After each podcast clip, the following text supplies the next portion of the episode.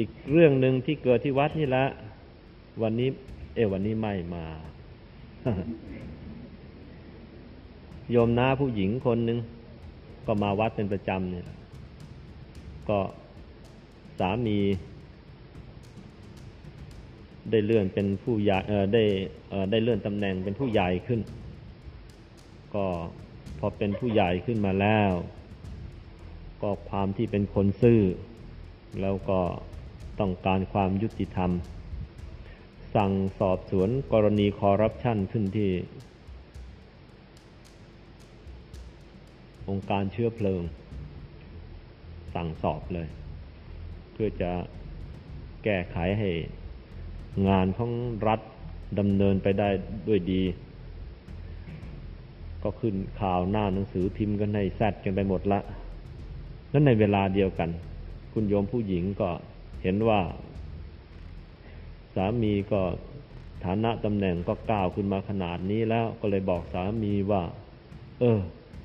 รถของเราที่ใช้อยู่นะ่ะ รถโฮลเดนมั้งใช้มาตั้งเกือบสิบปีแล้ว มันก็ชักจะย่ำแย่แล้วบางทีมันก็ติดติดดับดับเป็นผู้ใหญ่อย่างนี้แล้วขืนรถไปติดหรือซึ่ไหนไปติดติดดับดับนี้เสียหน้าตายเลยไม่เอาละซื้อใหม่เถอะนะคุณพี่ คุณโยมผู้ชายก็ดีเขาเอาสิ ก็ถามคุณโยมผู้ชายแล้วจะเอายี่ห้ออะไรดี คุณโยมผู้ชายก็ตามใจเออ น้องอยากได้ยี่ห้อไหนก็ไปเอามาเถอะ ดูให้มันสมควรก่อนแล้วกัน ตอนเย็นกลับมาบ้าน คุณโยมผู้หญิง เอารถเบนซ์มาจอดไว้เรียบร้อยแล้ว รุ่นใหม่เยี่ยมนะตบอกผางเลยคุณโยมผู้ชาย น้องทำอย่างนี้นี่ค่าที่นะเนี่ย อ้าวทำไมล่ะ ฐานะเราก็มีเงิน เราก็มีเงินนี่จ่ายเงินสดเลยนะไม่ต้องไปไปเดิงไปดาวอะไร เดือดร้อนอะไรเลยเดือดร้อนสิน้อง เพราะว่าแต่เดิมเนี่ย ที่เราใช้เราใช้ Holden อยู่ ตอนนี้พี่กำลังสั่งสอบสวนข้าราชการทุจริตอยู่ ผลจะออกเป็นยังไงเนี่ยยังไม่รู้ แต่ละคนก็มีเส้นก๋วยเตี๋ยวเส้นก๋วยจั๊บกันทั้งนั้น ถ้าเปลี่ยนมาใช้เบนซ์เดี๋ยวโดนหนังสือพิมพ์ตีตาย เขาจะบอกเลย ลงข่าวพาดหัวไม่กี่คำพี่ก็พังแล้ว ถ้าเขาพาดหัวว่า นี่ง่าไอ้เรื่องสอบสวนอันนั้นน่ะ